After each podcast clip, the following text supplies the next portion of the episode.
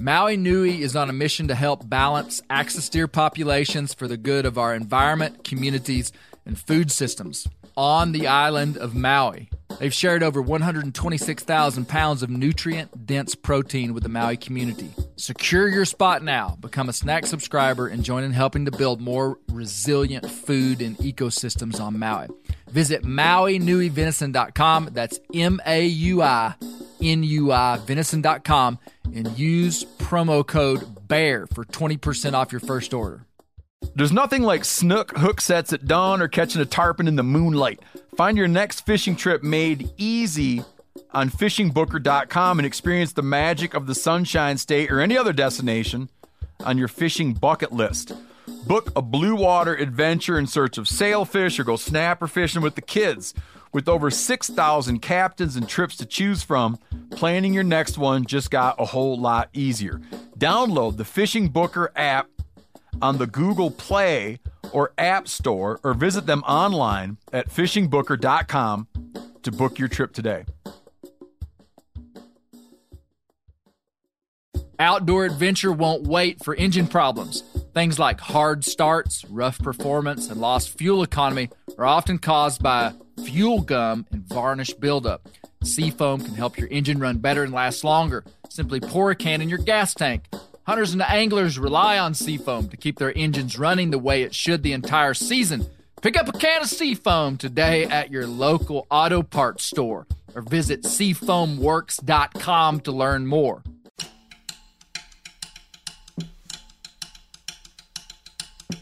Tecumseh was the most remarkable Native American leader in all of American history. He was a man that tried to unite the tribes to hold the Ohio Valley and the Midwest against American expansion, but his leadership was of such a great nature. His, his leadership was so grand that he was admired not only by Native American people, but by the Americans who opposed him. And he has emerged as a major folk hero throughout all of the United States. On this episode, we're neck deep in the murky waters of American identity. We're peering into the life of the Shawnee leader Tecumseh. I want to understand his social political context, the foundations of what built him, while trying to understand the extraordinary leadership of this man whose name means a panther crossing the sky. He was a hunter, a warrior, an exceptional orator. He was a revolutionary leader considered a genius. And though he was an enemy of the United States, his legacy was grafted into our national character. And I believe that he's an American hero. In this series, we're going to hear from the current chief of the Shawnee Nation, Chief Ben Barnes, and New York Times bestselling author Robert Morgan. We'll hear from Peter Cozzens, an acclaimed historian and author and from Native American historian Dr. Dave Edmunds. We got these guys stacked in here deep. And in all my work on this here Bear Grease podcast, I don't think I've ever had to dig as deep into the American boneyard to get the goods. I really doubt that you're going to want to miss this one.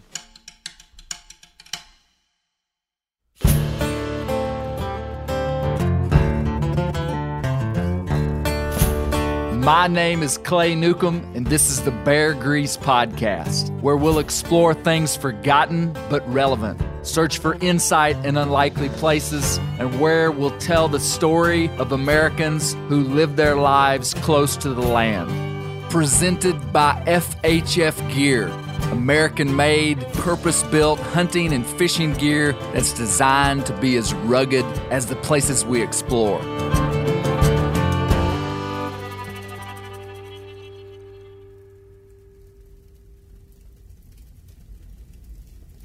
The being within, communing with past ages, tells me that once nor lately there was no white man on this continent, that it then belonged to the red man, children of the same parents, placed on it by the Great Spirit that made them, to keep it, to traverse it, to enjoy its productions, and to fill it with the same race, once a happy race, since made miserable by the white people who are never contented but always encroaching.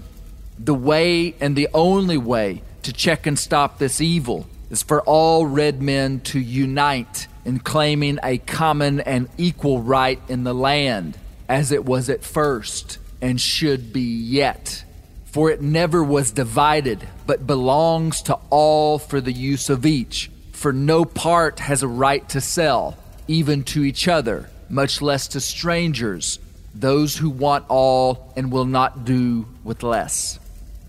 Tecumseh, spoken to William Henry Harrison in 1810.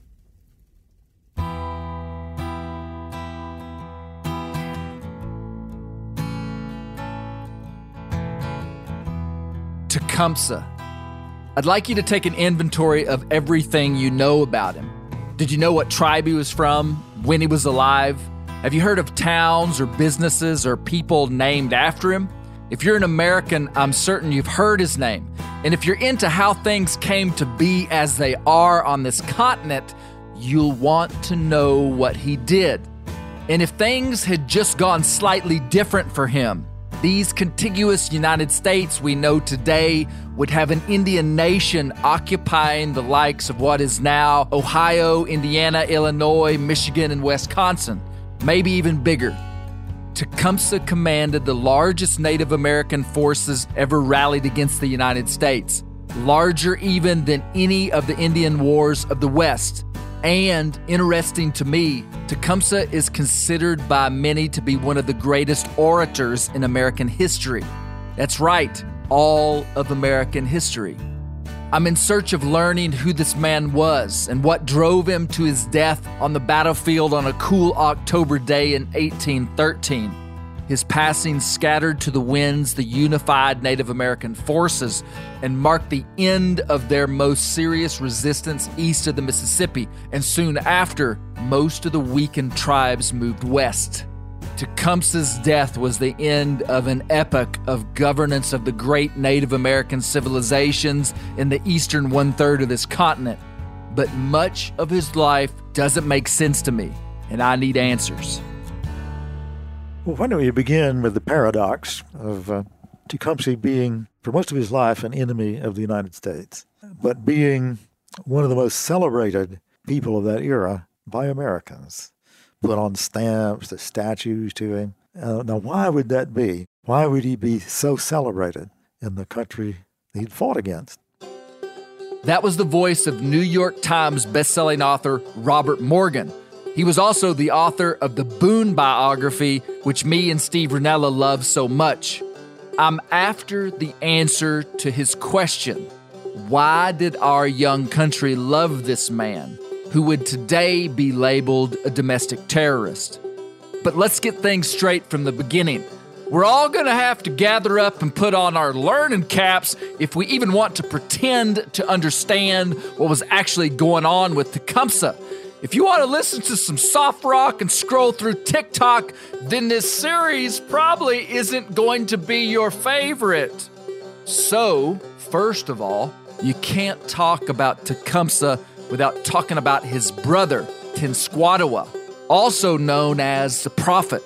These boys are inseparable and started a movement or a revolution that sought to stifle the expansion of the United States and unite the Indian tribes like never before into one Indian nation, a pan Indian confederacy.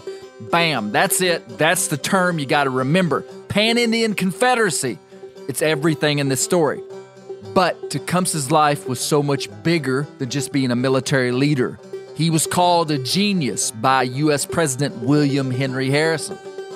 We're now going to hear from Dr. Dave Edmunds of the University of Texas at Dallas.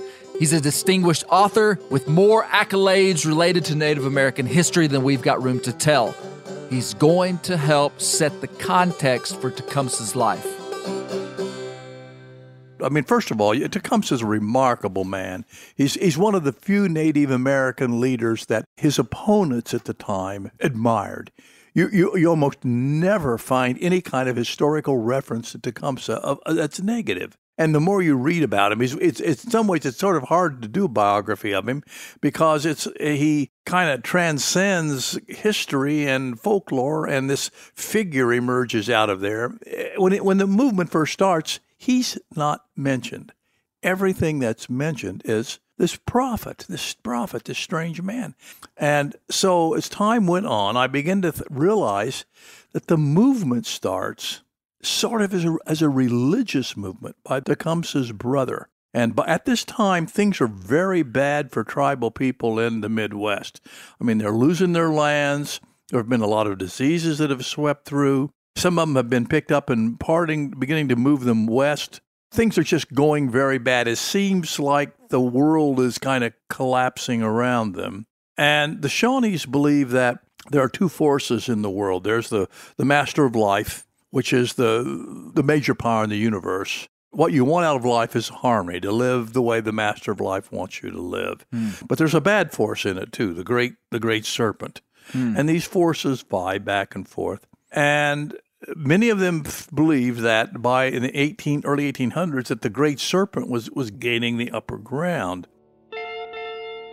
The great serpent was gaining the upper ground. When you look at what was happening to their civilization, it's hard to argue with their synopsis.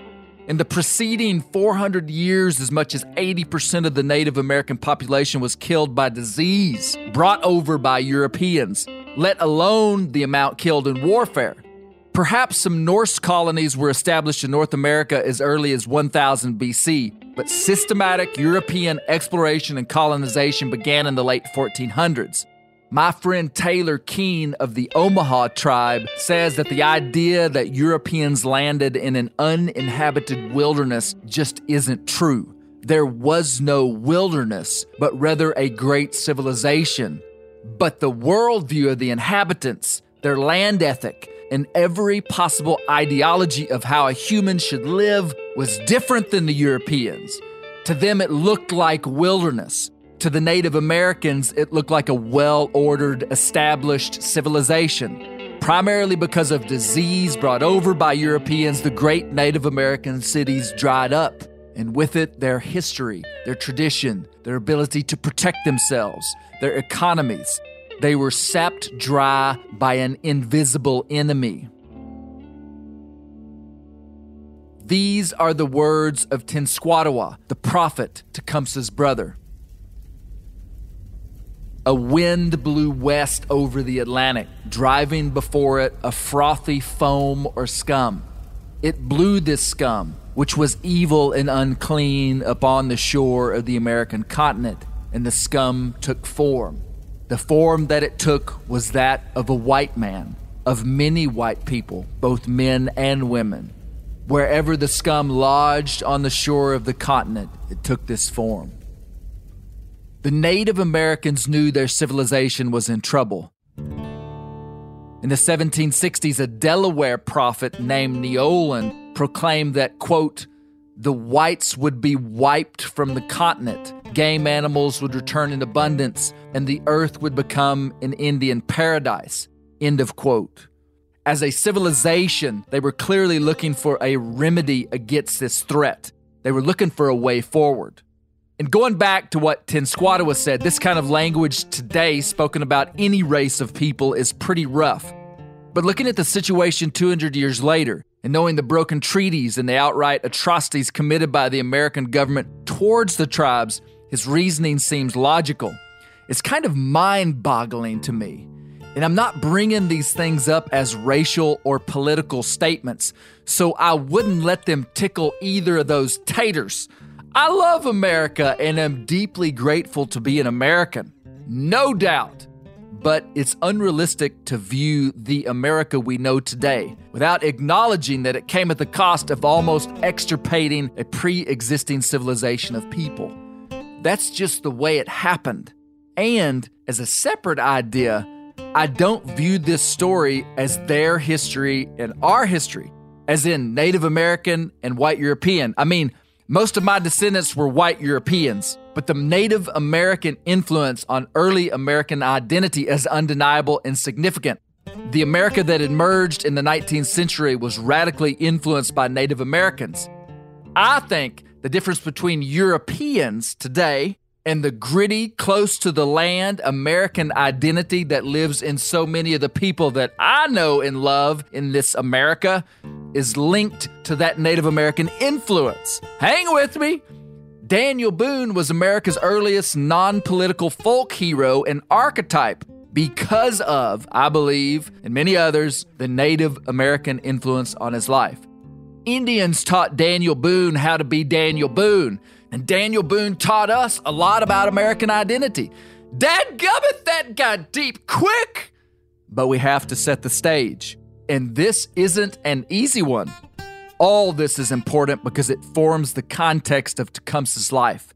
He was born into a literal war zone and a cultural war zone in the spring of 1768.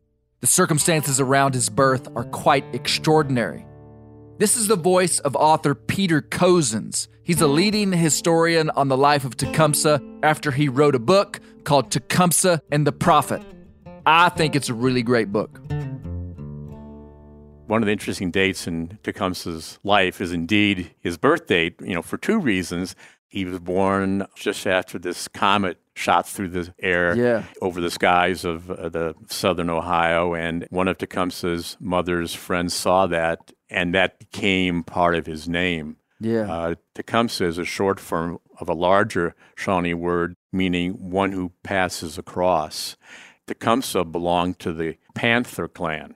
There were 12 at the time 12 clans among the Shawnee. There were most of them were named for animals. Depending on the clan you were born into, you were expected to emulate the traits of the an- animal. And panthers were very common, you know, in the forests Right, of mountain Kentucky. lions. Yeah, they were very that would have common been a then. common predator. Absolutely. And, you know, the traits of the panther were stealth, strength, speed. And those were traits that you're expected to emulate if you were a boy. So in Tecumseh's case, he who passed across would have been a celestial panther crossing the mm. sky from one end of the earth to the other. And so it was, in his case, a panther crossing the sky. Tecumseh's name means a panther crossing the sky. How cool is that? But the pronunciation of his name is elusive. They say that it was probably closer to Tecumthith with a thith on the end of it, which is odd to our ear. A man today could only wish he was named after a panther comet. Celestial signs in the sky at the birth of people who become great is very interesting to me. Mark Twain was born under the tailings of Halley's Comet in 1835. Jesus was born under an unusually bright star that some believe was a planetary conjunction of Jupiter and Saturn appearing close together. Some would chalk off the account of Tecumseh's birth comet to folklore, but the story was relayed by multiple sources who knew Tecumseh. Any way you slice it, the Panther clan of the Shawnees were thought to be the best hunters and warriors. It's recorded, folklore or no folklore, I don't really care, that Puxin Wah, Tecumseh's father, in accordance with Shawnee tradition, buried Tecumseh's umbilical cord with the antler of a young buck to help him grow into a mighty hunter. Man, I wish I'd known that trick when my kids were born. Here is Shawnee Chief Ben Barnes on Tecumseh's childhood.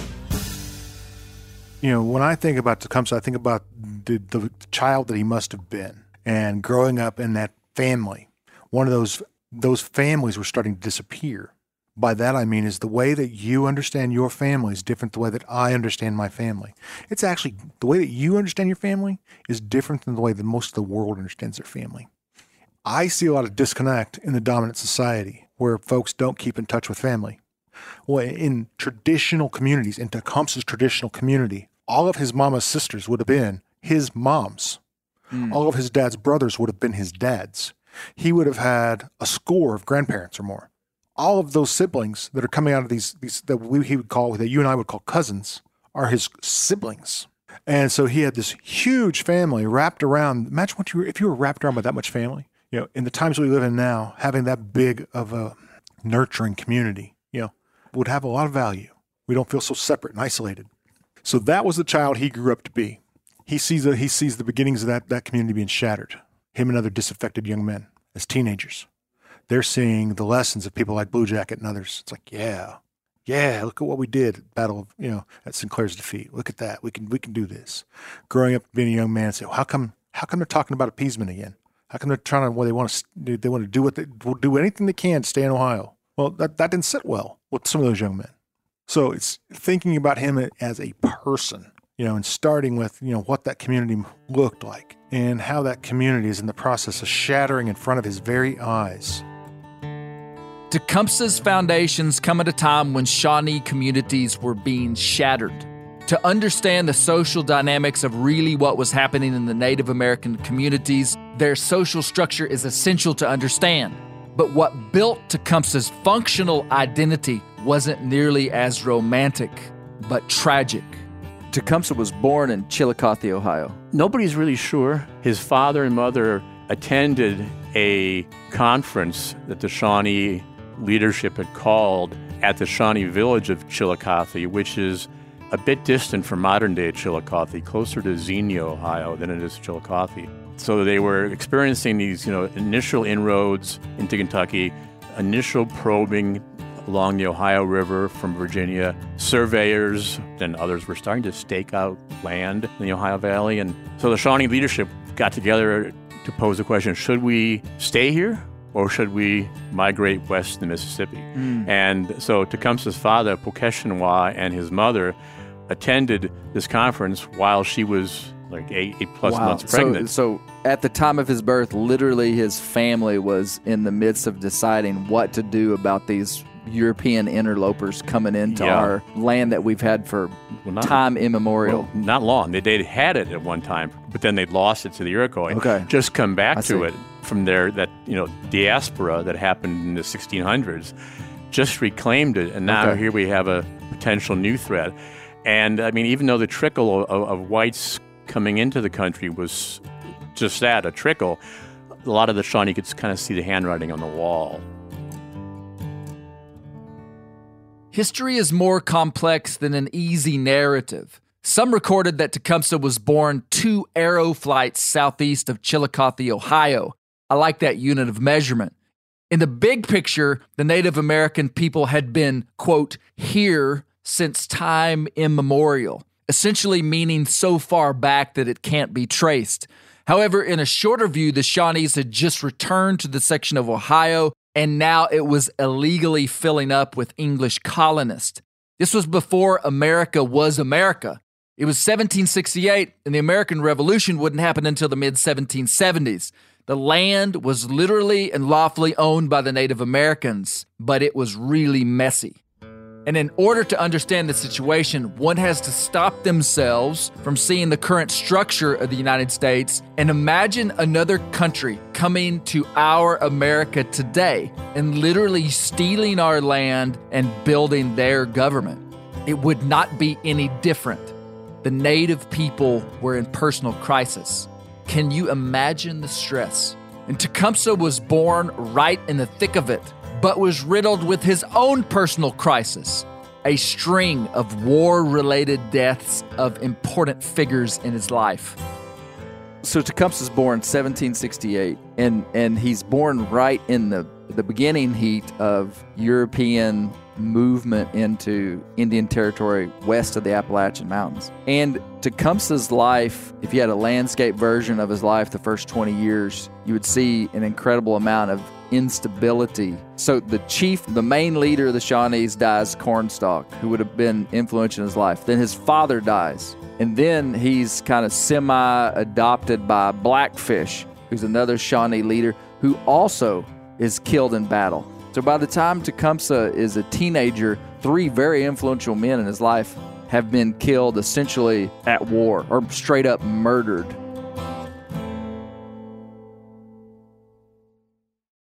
Ready to win Mother's Day and cement your reputation as the best gift giver in the family? Give the moms in your life an Aura digital picture frame preloaded with decades of family photos. She'll love looking back on these memories and seeing what you're up to today.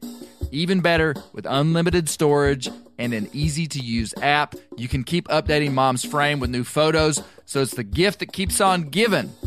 And this is not a joke. Juju Newcomb has an Aura frame and we share photos and they're incredible. Also, my mother-in-law has one. We have them. They truly are really good, really high quality. The Aura frame is easy to set up. It takes just two minutes to set up a frame using the Aura app. It also adjusts the display depending on light levels in the room to maintain the true color of your photos. For real, the digital screen is amazing. Right now, Aura has a great deal for Mother's Day. Listeners can save on the perfect gift by visiting auraframes.com to get $30 off plus free shipping on their best selling frame when you use code BEAR, B E A R, BEAR. That's auraframes.com. Use code BEAR at checkout to save. Terms and conditions apply. Montana Knife Company was founded by Josh Smith, one of the world's most experienced master bladesmiths. He's been making knives for 30 years. Made in the USA and manufactured locally in Montana. The knives come with a multi generational warranty and free sharpening. Designed, tested, and built by hunters, MKC is a hunting knife company first and foremost. They have the sharpest knives out of the box and the easiest knives to sharpen. And that is the dadgum truth. You better be careful with them when you get them. They are sharp. MKC is a fast growing company. They just hired their 55th employee and are looking to hire about 50 more in the next year or so. I've carried a lot of these Montana knives and the one that I like the most is their Speed Goat, which is a lightweight hunting knife, just the right size. MKC knives sell out within minutes of being released, so head over to montanaknifecompany.com. They have new knives for sale every Thursday at 7 p.m. Mountain Standard Time. So check their website and sign up for their text and email alerts. That is the best way to find out when they have knives available. Use code BEARGREASE10 for 10% off your first order. Montana Knife Company, working knives for working people. The old timers say that the turkeys start gobbling when the leaves are as big as squirrels' ears and the red buds start popping. And we're about there. And we are there in the South. The onX Hunt app is one of my most valuable tools in the spring woods. With tools like coniferous versus deciduous tree distribution layer, you can save time by locating edges or transition areas of mixing habitats from home. Find an area like this with water in close proximity, and more than likely, there will be a goblin turkey nearby. Knowing the exact boundaries of private ground ensures I stay on the right side of the fence, but can easily find public ground to go see if I can't strike a gobbler. If you do get one to sound off, using compass mode and waypoints will help you pinpoint his exact location, allowing you to move in and make the perfect setup to bring him right into your lap. Download the onX Hunt app today. You'll be glad you did. onX has a special offer for you. Use code BEARGREASE to receive 20% off your membership at onxmaps.com slash hunt this spring. Tecumseh was six years old when his father died at the Battle of Point Pleasant in West Virginia in 1774. His older brother, Chisaquah, was there and buried him in the forest near where he fell. Can you imagine burying your dad in the forest?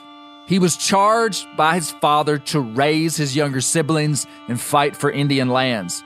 Chisaquah would have great influence on the child Tecumseh. He considered it an honor to fall in battle, and Chisaquah said, quote, he didn't wish to be buried at home like an old squaw, but preferred the fowls of the air should pick his bones. These words would be like an injection of lightning into the identity and worldview of a child. And in 1792, Chisaquah, Tecumseh's older brother, would also die in battle. Tecumseh would have been 24 years old. The sting and stench of death hovered over this man like a fog. But that wasn't all.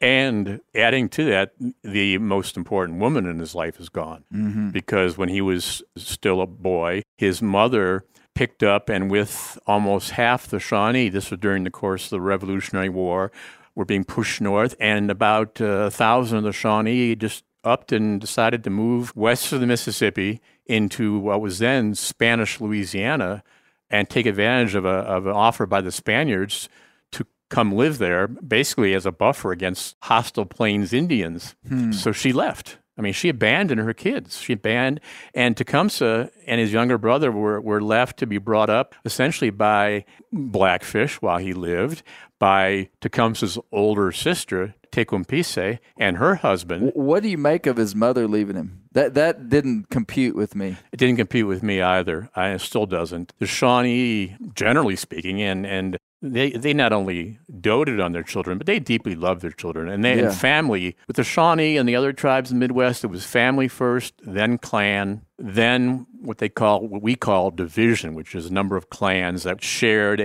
a similar sort of function within Shawnee society. And then you were a Shawnee. And just after, and after that, you're an Indian. Yeah. And for for the, mo- a mother to to abandon, I mean, she was sacrificing their patrimony, maybe because she was so bereft at having lost her husband. But she she was following her own clan. I guess any way you look at it, it would be the result of a society that's in crisis. Absolute crisis, at falling apart. So that is the foundation of this young Tecumseh's life. Absolutely, And- born into born into a time of turmoil and raised in a time of constant warfare and chaos and uncertainty. And that becomes the the foundation for everything that he's going to do and fight for in the future. And it's so interesting to me when you think about the response that people have to crisis, because presumably th- there were many in that society and other societies that have fallen apart. In today's society, our society, that in some ways is breaking apart, is there's people that respond very negatively to that and it weakens them or, or causes them to break up. But then inside of Tecumseh's life, there was a response of to become a great leader and to project a way forward. That's exactly what Tecumseh would do along with his brother Tenskwatawa project a way forward. Understanding the very personal nature of a disintegrating society is essential to the Native American story. And when you see the strategic plans by the United States government to destroy Indian culture, it's mind boggling. In 1803, President Thomas Jefferson declared an empire of liberty, and in a confidential letter to the governor of the Indiana Territory and the future president, William Henry Harrison, Jefferson wrote, quote, "We wish to draw the Indians into agriculture. When they withdraw themselves to the culture of a small piece of land, they will perceive how useless to them are their extensive forests and be willing to pare them off in exchange for necessities from their farms and families. To promote this disposition to exchange lands, we shall push our trading houses and be glad to see them run up debt, because when these debts get beyond what the Indians can pay, they will be willing to lop them off by cession of lands. In this way, our settlements will gradually circumscribe and approach the Indians, and they will either incorporate with us as citizens of the United States or remove beyond the Mississippi. Should any tribe be foolhardy enough to take up the hatchet, the seizing of the whole country of that tribe and drive them across the Mississippi as the only condition of peace would be an example to others and a furtherance of our final consolidation. End of quote. The United States government was literally trying to take the hunt out of the Indians through agriculture. They will perceive how useless to them are their extensive forests. I don't like the sound of that. And in some ways, it feels like that's happening today too. I'm telling you, we're going to learn a lot of stuff from Tecumseh. In 1795, he would refuse to sign the Treaty of Greenville. It really ticked him off because it redrew Indian line lands. But even more egregious, Harrison, William Henry Harrison, would later make treaties with multiple tribes, pitting them against each other. And in the Treaty of St. Louis in 1804, he purchased 51 million acres for less than a penny per acre. That's just one of hundreds of treaties. This wasn't highway robbery. They were carjacked and left for dead on the road. This was the world Tecumseh emerged in. But the muck gets even deeper when it comes to losing land. Here's Dr. Dave Edmunds. The Shawnees believe that they that that they occupy, and many tribal people believe they occupy the center of the world. Where they live is the center of the world. For the Shawnees, hmm. the Ohio Valley is the center of the world, and there and they were basically given that land to to be theirs. I think there's something else to understand here within the framework of, of many tribal cultures. where you live, your location, is very, very important to people. Many tribal religions are site specific in that hmm. their gods, the powers in the universe, basically hold forth in this area. If you pick them up and move them to another place, you're taking them away from their gods. Forced relocation, whether by threat of violence or later by organized removal, would be philosophically different for Native Americans than Europeans. Recently, these Europeans had traversed the Atlantic and came to an entirely new land of promise. Their connection to the land was primarily utilitarian and governed by a modern idea of individual land ownership, modern compared to a hunter gatherer society. This idea of personal land ownership is an abstract idea and completely oppositional and confusing to the Native American worldview. In Chief Seattle's famous speech, he spells out their land ethic well. He said, quote, How can you buy or sell the sky, the warmth of the land? The idea is strange to us. If we do not own the freshness of the air and the sparkle of the water, how can you buy them? End of quote. This would be like you're standing in your yard and a soccer game forms out of thin air around you, and you don't know the rules. But the rules of the game actually violate your conscience and worldview. But if you lose, you lose your house. Here's Peter Cozzens. We're now going to start to describe Tecumseh's unique young life, and we'll see that hunting was a very important part of it. Continuing to talk about Tecumseh when he was young. To me, it's one of the most interesting parts of his life. I mean, all the stuff he did when he was older is what he became famous for. Right. But There. and he was known as a great hunter. There were multiple stories when he was 16 years old. Supposedly, he went on a buffalo hunt, killed 16 buffalo on his own with a bow and arrow. Right. He was with a group of, uh, included his younger brother, Tenskwatawa, who they placed bets on who could kill the most bison. Tecumseh ended up killing more than all, all of the others put together. Hmm. so he was, Yeah. And there was another time when there was a challenge to see who could kill the most deer in a in a, like a three day period, and Tecumseh went out and it said he killed forty deer, which I, that's one of those stories that I'm I, I kind of have a little bit of hard time, or I can't I can't put the pieces together of how. Know, I can't either. I mean, where would he put them all? I mean, I mean Yeah. it's just, no, that, that one strikes me as apocryphal. Well, th- but but I think what we can take away from that is that his reputation as a hunter in, in the whole Shawnee Nation eventually Right. would be very established. Exactly. And it and he was believed to be one of the best hunters in the whole Shawnee Nation. Yeah, the, the number of, of deer, the precise number of deer or buffalo that he killed is really irrelevant. What's relevant is that he was seen by others as being far much their better in what was one of the two most important things in male Indian society hunting and war making. It was said that Tecumseh loved solitude, which was unusual for the highly social Shawnees. He learned to purify his breath with sassafras as a means of scent control when big game hunting, and he would ask the spirits of the animals he killed for forgiveness. This was standard Shawnee stuff.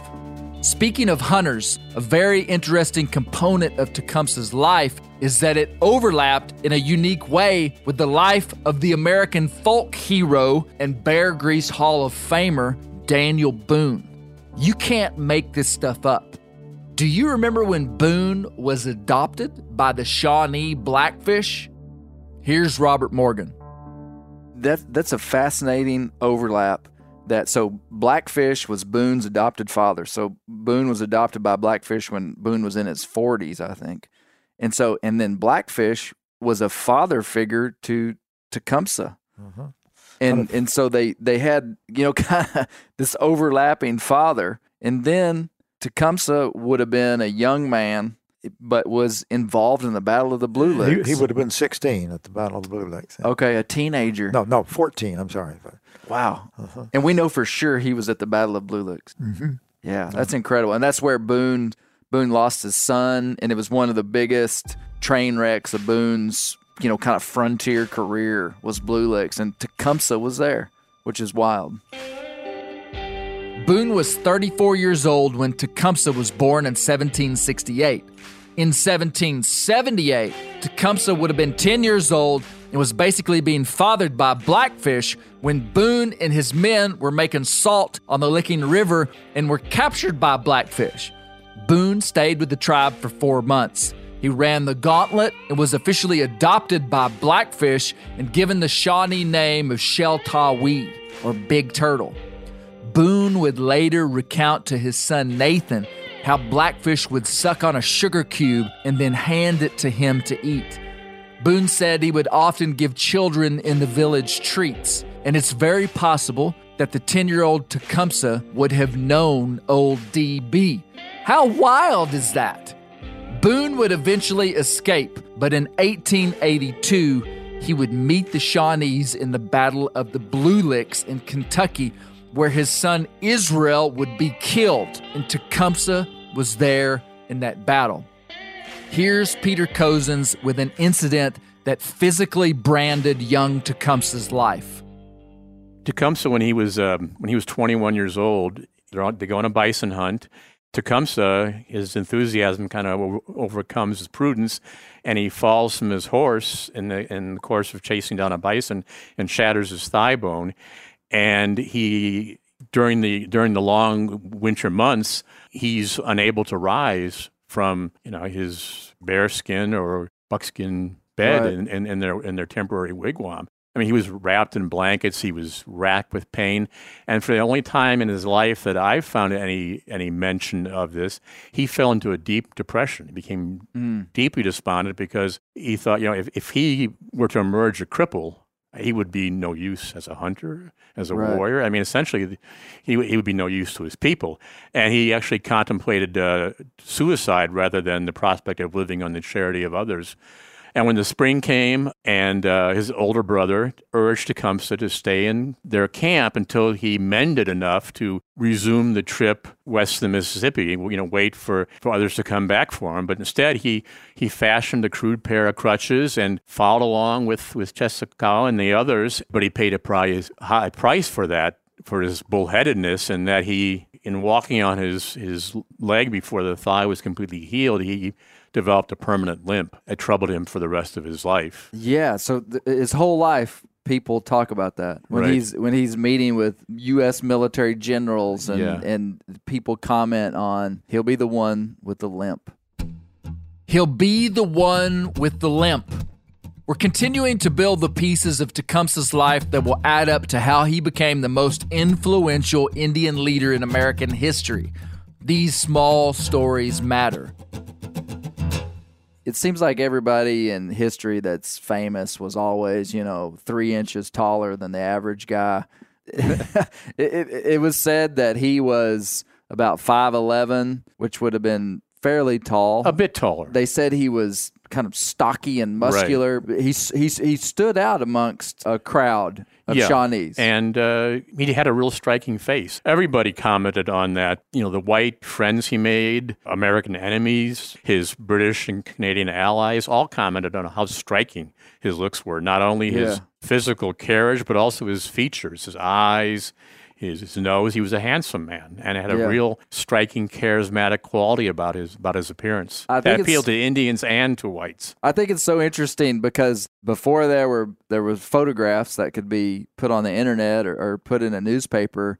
When people gave account of meeting someone, they would describe them. In great detail. And Yeah. anymore, as journalists or if we're writing a report, if you wanted to tell what somebody looked like, you just put their picture there. Yeah. But I think it's so fascinating when I read because all these guys, there's many accounts of different people describing the way Tecumseh Yeah, looked. and they'd use metaphors, or they and they get very descriptive in, in their in their vocabulary. about, Yeah. you know his his piercing or burning eyes that could suddenly turn jolly in an instant, and and uh, just a level of description, yeah, you just you would never see today. A federal government official who interacted with Tecumseh said that he was, quote, too heavily built to be swift on foot, but altogether formed for strength and to endure great hardships. Yet another American officer said, quote, He was one of the finest looking men I ever saw, about six feet high, straight, with large, fine features. Stephen Ruddell was a white kid who was captured as a child. He knew English and he was raised as a sibling to Tecumseh.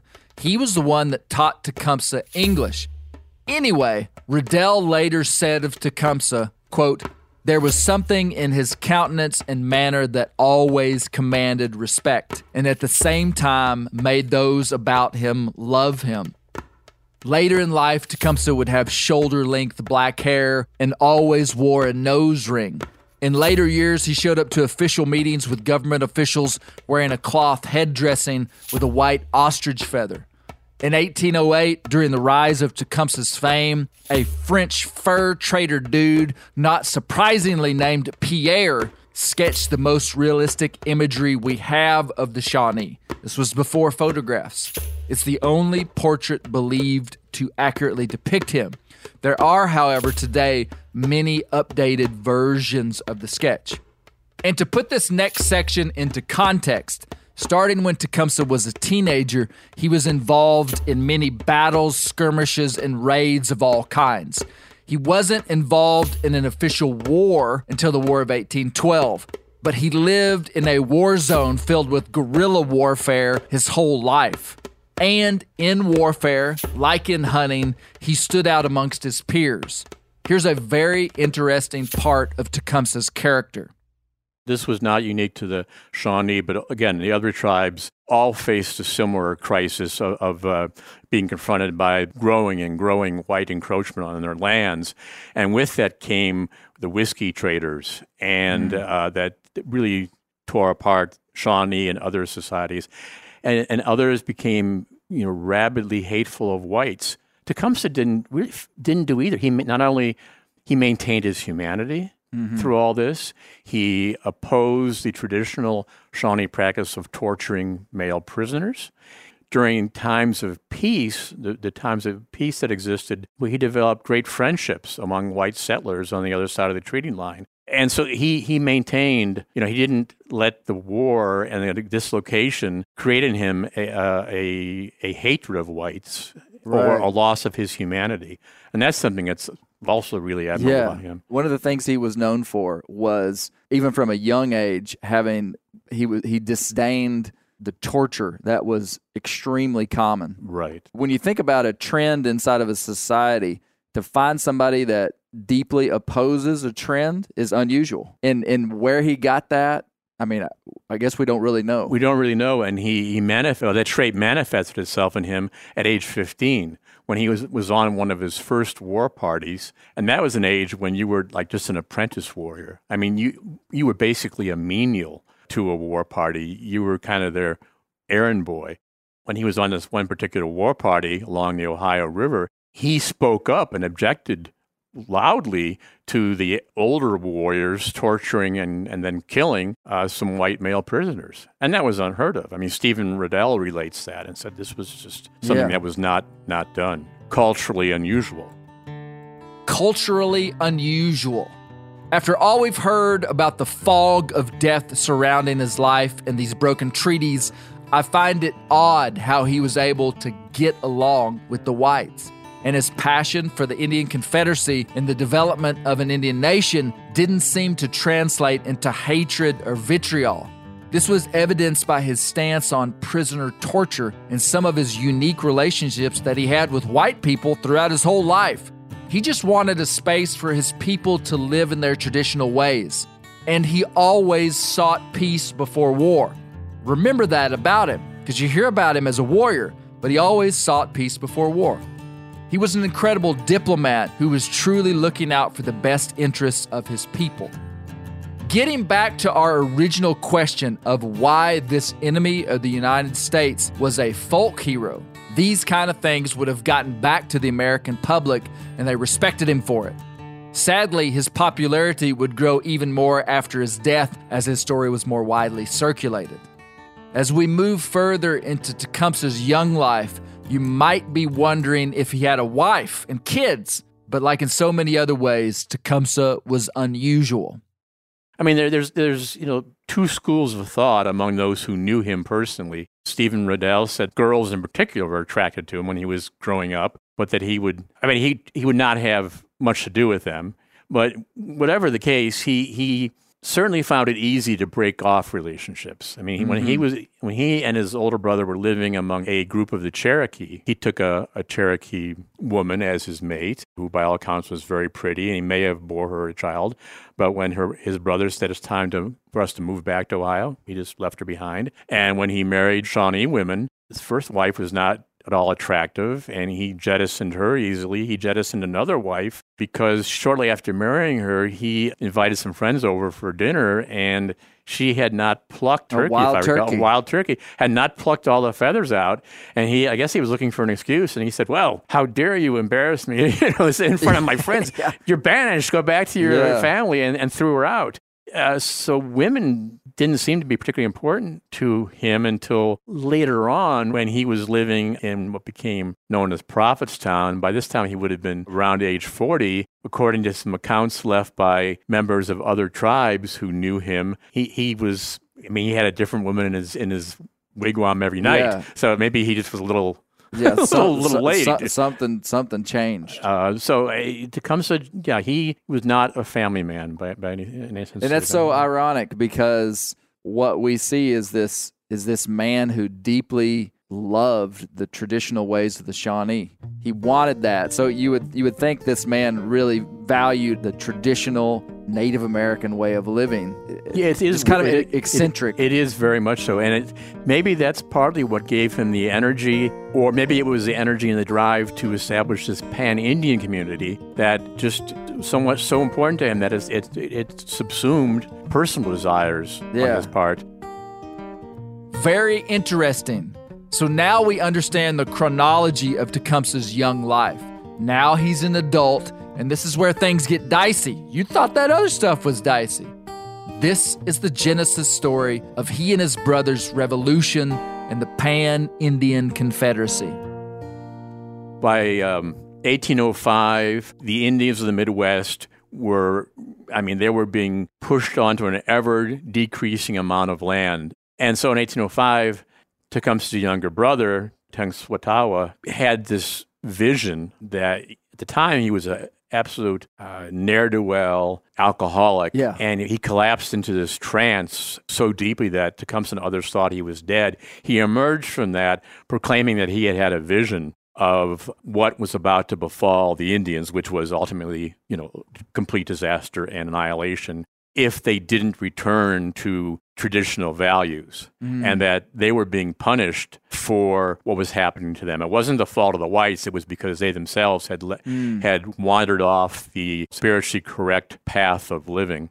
This pan-Indian religious movement grew up around Tenskwatawa and he became really the most influential prophet in American Indian history. And prophets and prophecy were very important in American Indian way of life. And one who was recognized as a genuine prophet, who genuinely had communications with the Great Spirit, uh, the Master of Life, God, Yeah. was accorded a great deference. This pan Indian religious movement is so important to understanding Tecumseh and Tenskwatawa. I want to hear Dr. Dave Edmunds speak about it. They who had been they called themselves we were once the masters of the of the ohio valley. We were, we've lost things. What's happening here? We've strayed. Well then all of a sudden comes this man who has this vision who was a tenskwatawa the shawnee prophet is a man of not much reputation before he has this vision. And he he has this falls into this sort of trance and he falls over into in his wigwam as his wife is preparing a meal. In fact, he almost falls into a fire, and they think he's died. And then he comes back and he says, "I've I have been taken to heaven, and I've seen what it's like, and I know what, what we need to do, and we need to get away from these white ways." We need to give up drinking, and we need to hunt only with bows and arrows. We can use we can use firearms to protect us, but we need to go back to the old ways. We need to wear clothing that's made of uh, traditional uh, skins or our own fabrics, etc. They had, And they had regulation about how fires could be started. Yes, he said right. fire could only be started Yes, with right. sticks. and he begins to preach this. Which of you listening right now took a class in school about Family Finances 101? No one? Yeah, me neither. Like the importance of a will or college savings plan, or even life insurance or estate planning. We have to know these things. But how do we figure it all out? That's why I'm excited to partner with Fabric by Gerber Life. Life insurance is important to me. It just gives me security in knowing that if anything happened to me, my family would remain financially stable in my absence. Fabric by Gerber Life is term life insurance you can get done right here, right now. You can be covered from your couch in under 10 minutes with no health exam required. Join the thousands of parents who trust Fabric to protect their family. Apply today in just minutes at meetfabric.com slash bear. That's meetfabric.com slash bear. M-E-E-T, fabric.com slash bear. Policies issued by Western Southern Life Assurance Company, not available in certain states. Prices subject to underwriting and health questions. Ready to win Mother's Day and cement your reputation as the best gift giver in the family? Give the moms in your life an Aura digital picture frame preloaded with decades of family photos. She'll love looking back on these memories and seeing what you're up to today. Even better, with unlimited storage and an easy to use app, you can keep updating mom's frame with new photos, so it's the gift that keeps on giving. And this is not a joke. Juju Newcomb has an Aura frame, and we share photos, and they're incredible. Also, my mother in law has one. We have them. They truly are really good, really high quality. The Aura frame is easy to set up. It takes just two minutes to set up a frame using the Aura app. It also adjusts the display depending on light levels in the room to maintain the true color of your photos. For real, the digital screen is amazing. Right now, Aura has a great deal for Mother's Day. Listeners can save on the perfect gift by visiting auraframes.com to get $30 off plus free shipping on their best selling frame when you use code BEAR, B E A R, BEAR. That's auraframes.com. Use code BEAR at checkout to save. Terms and conditions apply. Montana Knife Company was founded by Josh Smith, one of the world's most experienced master bladesmiths. He's been making knives for 30 years. Made in the USA and manufactured locally in Montana. The knives come with a multi generational warranty and free sharpening. Designed, tested, and built by hunters, MKC is a hunting knife company first and foremost. They have the sharpest knives out of the box and the easiest knives to sharpen. And that is the dadgum truth. You better be careful with them when you get them. They are sharp. MKC is a fast growing company. They just hired their 55th employee and are looking to hire about 50 more in the next year or so. I've carried a lot of these Montana knives. And the one that I like the most is their Speed Goat, which is a lightweight hunting knife, just the right size. MKC knives sell out within minutes of being released, so head over to montanaknifecompany.com. They have new knives for sale every Thursday at 7 p.m. Mountain Standard Time. So check their website and sign up for their text and email alerts. That is the best way to find out when they have knives available. Use code BEARGREASE10 for 10% off your first order. Montana Knife Company, working knives for working people. In 1805, Tenskwatawa's spiritual message of returning to the traditional Indian ways begins to spread. Remember, by this time, white technology had rapidly taken hold in native communities through Jefferson's trade agenda and others. But the message is a combination of Tenskwatawa's own doctrine and some preceding Native American prophets. It proclaimed a need for repentance in order to be connected back with the Great Spirit. It involved intricate specifics of how Indians should live. One that I thought was interesting was that they needed to have a constantly burning fire in their wigwams, which symbolized rebirth in a new faith. Tenskwatawa said, quote, Summer and winter, day and night, in the storm or when it is calm, you must remember that life in your body and fire in your lodge are the same. End of quote. But the fire couldn't be started with the white man's flint and steel. It had to be started with sticks and burn year round. Misty Newcomb is always cold, so she would love it if we did this at our house. And it also reminds me of the home fires of rural frontier America. That was a real thing. People kept fires burning year round as a spiritual or philosophical statement. Anyway, the doctrine, in the words of Peter Cozzens, was a syncretic creed of spiritual and cultural renewal. Here is an interesting aside. This Indian revival coincided with and was a lot like the Christian revivals happening at the same time on the frontier. Here's Robert Morgan. And what I want to say is that he and the other orators at that time mirror almost perfectly the revival preachers of the Second Great Awakening, which is happening at this time. Mm. The metaphors are the same. Mm. You've got to repent. You've been doing the wrong thing.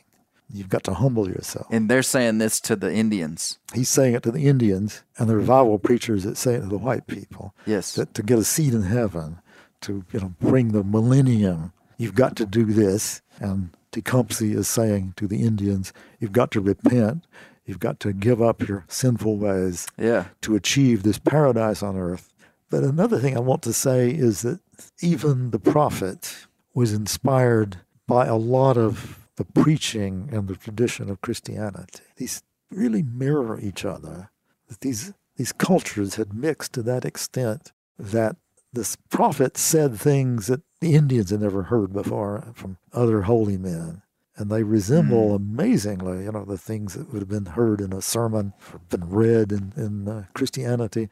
And uh, in the other direction, that tremendous Indian oratory inspires the white preachers, and they pick up a lot of the tricks and, and rhetoric mm. of them. And this goes into the 20th century. It's cliche to say that the ghost dance religion ended with a wounded knee. It didn't. It's still with us. It never went away. And preachers like um, Oral Roberts and, and uh, almost all of those revival preachers have Indian blood. So that influence is just one of the many ways in which Indian culture influenced white culture as much as the other way around, the white culture influencing Indian culture. Very interesting. We'll continue to see how Indian oratory affected the speech and communication of the American frontier. Here's Peter with more on the genuine nature of Tenskwatawa's personal transformation. Alcoholics Anonymous could learn a lot from Tenskwatawa because mm. literally he was the evening he had his vision hunched over the campfire in his wigwam in uh, you know the the early spring cold. He was still an alcoholic at that yeah. moment, and he emerged from his seemingly comatose state, uh, not only articulating the the uh, initial points of his his doctrine of of spiritual rebirth. From the moment he emerged from that vision, he never took another drop of drink the rest of his life. You know, I've talked to doctors who read my book and, and others, and this is no way to explain it through yeah. a, a ra- you know through rational something genuine happened to him. something him. genuinely happened to him spiritually. By all accounts, his transformation produced genuine lifelong change. He became a traveling evangelist. But here is the meat of what Tecumseh did that made him who he was. Tecumseh essentially co opted his brother's movement and turned it into a political and military alliance around 1808. And he said, you know, look, we have to not only return to traditional values, as my brother is saying, but we also have to band together as the need arises politically and military. We are one people. Uh, eating from the same bowl with the same spoon, and we cannot continue to yield to the white men and give up land piecemeal. And if we do, we're all going to be driven into the Great Lakes, and that'll be the end of us. We're one people eating from the same bowl with the same spoon, Tecumseh said. Indian speech constantly used powerful metaphor. He and Tenskwatawa increased in power with many of the tribes in the Midwest and Great Lakes regions, unlike Indians ever had. Tenskwatawa was the spiritual leader, and Tecumseh was his mouthpiece, almost like Aaron and Moses in the Bible. Aaron spoke for Moses to Pharaoh and to the people. Here's a unique thing signs and wonders seem to follow these two, kind of like Aaron and Moses. I'll let you decide what you think. Here's a look into the government's original plan to discredit this Indian prophet who was gaining so much traction with the tribes. William Henry Harrison, who was the governor of Indiana and, and had the Northwest Territory there. And they said, You've got to do something about this. And so he issues this speech. Why are you following this this crazy man? He's he's not holy. He is just a, he's just a false prophet. If he really is a prophet, ask him to bring the dead back. Hmm. Ask him to make the rivers run backward. Ask him to make the sun stand still. And what Harrison obviously does not know or overlooks it is that there is a eclipse coming. And whether the prophet knew it or not, that's the question. I can't believe that he knew it. But anyway, in June, a big eclipse right across the Midwest. So in the mid midday, and it gets so dark that the birds nest and farm animals go into the barn. And the prophet says, I tell you, I have made the sun stand still. My goodness, its influence then spreads. This is a miracle as far as the tribe, and it spreads. Tenskwatawa, after he received the challenge from William Henry Harrison, gathered his people and said, quote, 50 days from this day, there will be no cloud in the sky. Yet when the sun has reached its highest point, at that moment will the Great Spirit take it into her hand and hide it from us. The darkness of night will thereon cover us, and the stars will shine round about us. The birds will roost, and the night creatures will awaken and stir. End of quote. In June of 1806, there was a solar eclipse that blacked out the sky. Many said that Tenskwatawa was told about the eclipse coming. Others said it was a miracle. We'll never know. But it did increase Tenskwatawa's fame. But I'll tell you one thing that we do know Tecumseh would become known as one of the greatest, if not the greatest, orators in Native American history and even in American history. It's hard to quantify because there are no audio recordings of him. But here's Robert Morgan. Tell me about how you said that he was maybe the greatest orator that this nation's ever seen. I think it's quite likely that he was the greatest uh, orator just because of his power over people. It, it, he could uh, he could inspire really anybody who listened to him. He did run into one Indian who uh, disputed him about the Confederacy, and that was of all people Red Eagle. And the the legend is that uh, Red Eagle, you know, said to him, he's up there preaching, and everybody was just absolutely swayed by him. And Red Eagle, very strong personality, said, you know, you're you're just full of hot air. And Tecumseh said, you think I don't have the power. When I get back to Detroit, I will stomp my foot and it will shake your towns down. And he went back to Detroit, and the great earthquake of 1811 came and shook their towns down. Yeah. Uh, That's wild. Yeah, he's. What do you make of that?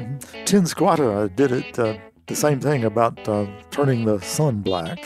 with the eclipse. But the earthquake, man, do you think he just got lucky, or do you think do you think he really was? Uh, he called that one down. We'll never know. Yeah, we'll, never, yeah. we'll never know.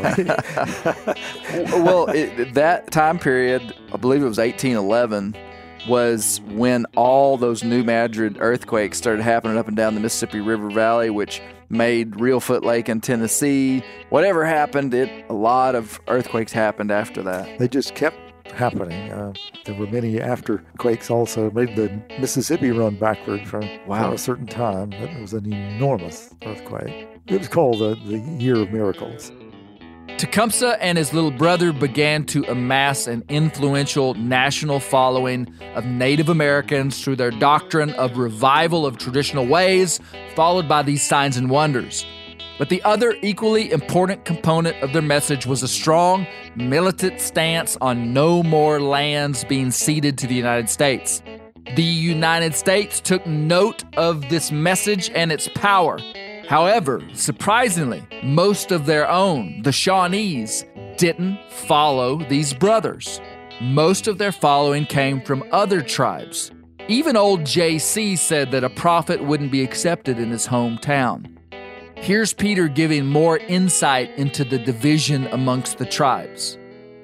Tenskwatawa becomes this prophet, recognized, authorized prophet inside of the Shawnee Nation. His brother is this war leader, hunter. Talk to me about how they worked together Sure. to have influence like they did. And we, we got to be careful with our terminology because he wasn't really recognized, neither one were recognized as anything by most Shawnee. Okay. Most of the Shawnee, there were, there were only about a thousand, maybe a 1,200 Shawnee who still lived in the Midwest at the time that Tecumseh and Tenskwatawa uh, ascended to, to power, so to speak, when they became influential. And the great majority of the Shawnee rejected Tenskwatawa's doctrine right from the get go and subsequently rejected Tecumseh, maybe in part because, again, it was such a small community that eh, most Shawnee knew Tenskwatawa as this alcoholic deadbeat.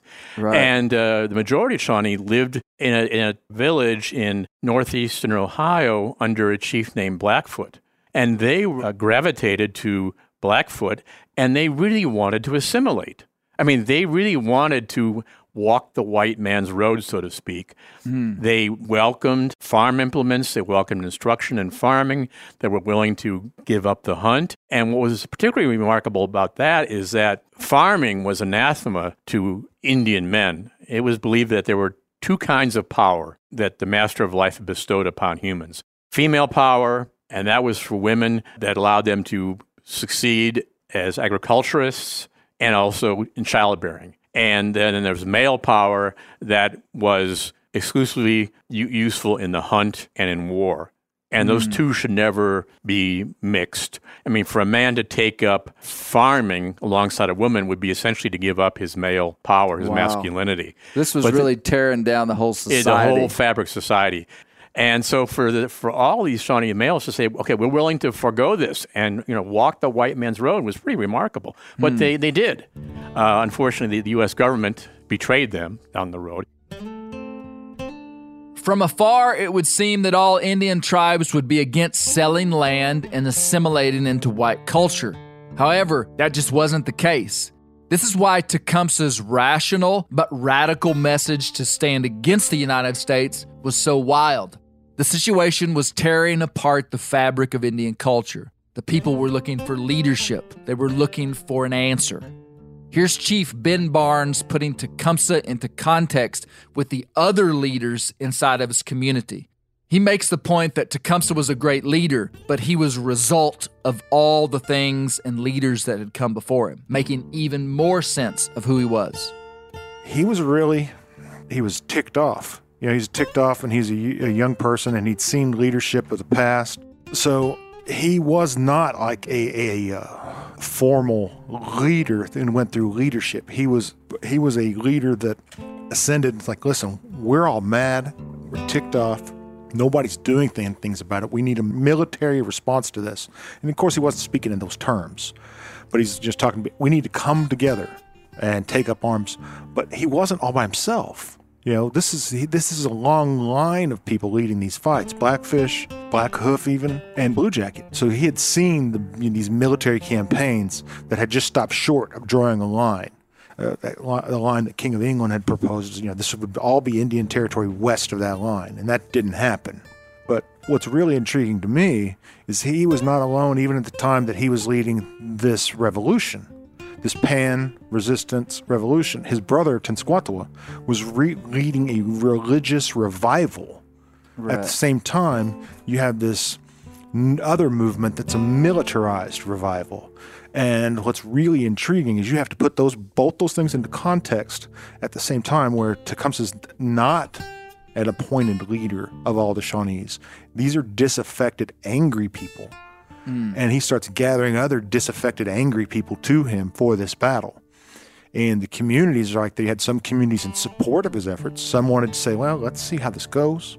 And then he had some that's like, you know what, we've already left. So long before Tecumseh started his uh, military campaign, Shawnees had already said, you know, we're out of here. We're leaving Maryland. We're leaving West Virginia. We're leaving Virginia. We're leaving these places in Alabama, Georgia, and uh, moving into Arkansas, Missouri. I find when talking with the chief, he's always placing Tecumseh in the context of his community. We'll talk a lot more with Chief Barnes in later episodes. But it's clear that the tribe was divided about what to do and they were looking for leadership, and these brothers offered a solution. A milieu or a uh, what we would call it a, uh, a, climate there in the Midwest of where there's been an awful lot of unrest, and here here's an answer. Here's an answer, mm. and it spreads. Well, Tecumseh then steps in, and he begins to form a add a political thing to this. Well, the prophet initially was sort of a the whites saw the prophet as kind of a crazy man, but not. I mean, he's a threat in some ways.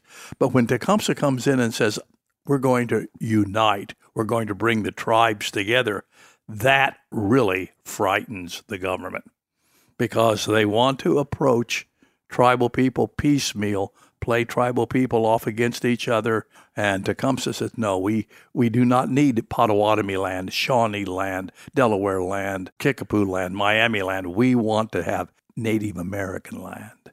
It's our land, and no more land should be ceded piecemeal. That's a great threat. That is an incredible threat to a young nation so hungry for land that they'd do anything, and I mean anything. Tecumseh didn't have a choice of when he was born.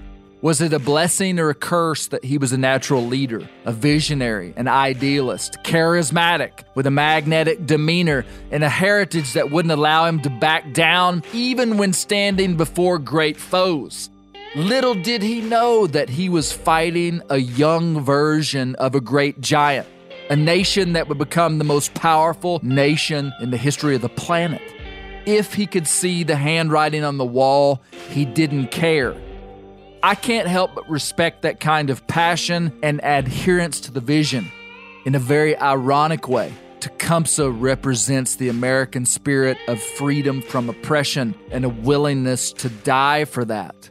His indomitability, nobility in the midst of struggle, and insight beyond his time about the unification of his people are traits that mark his life and that we would hope are built inside the national character of America which that's massively up for debate whether it is.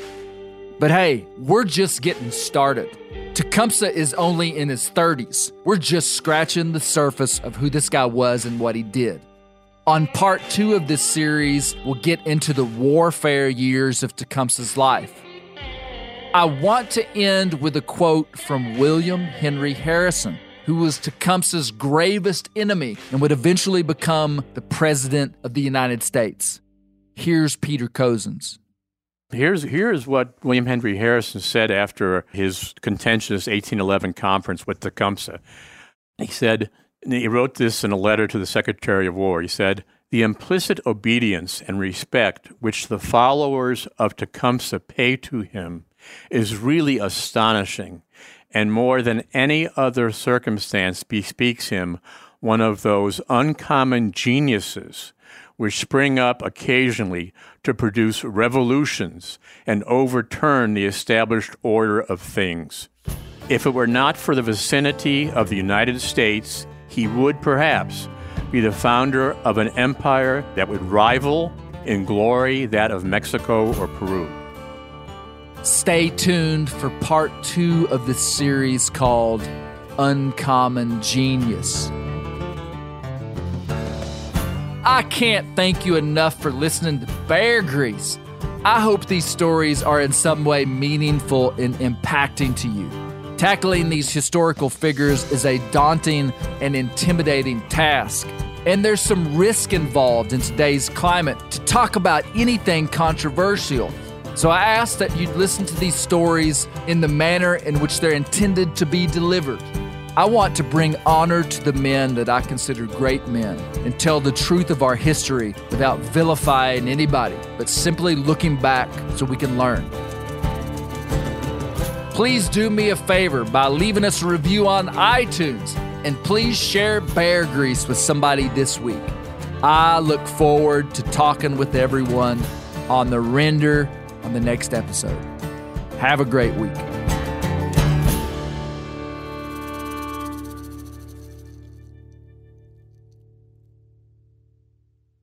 This show is sponsored in part by BetterHelp. Around New Year's, we get obsessed with how to change ourselves instead of just expanding on what we've already done right. Maybe you finally organized one part of your space and you want to tackle another. Or maybe you're taking your supplements every morning and now you actually want to eat breakfast. In the last year, I've been more diligent about going to the gym on a regimented schedule, and it's made a lot of difference in my life. Therapy helps you find your strengths so that you can ditch the extreme resolutions and make changes that really stick. Therapy is helpful for learning positive coping skills and how to set boundaries. It empowers you to be the best version of yourself.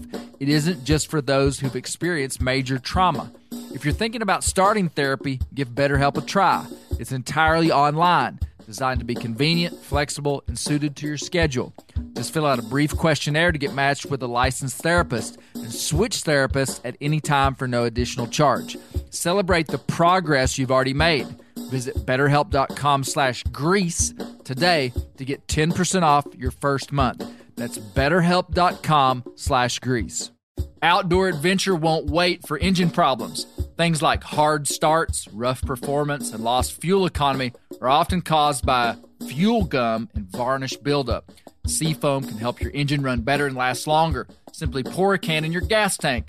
Hunters and anglers rely on Seafoam to keep their engines running the way it should the entire season. Pick up a can of Seafoam today at your local auto parts store or visit seafoamworks.com to learn more.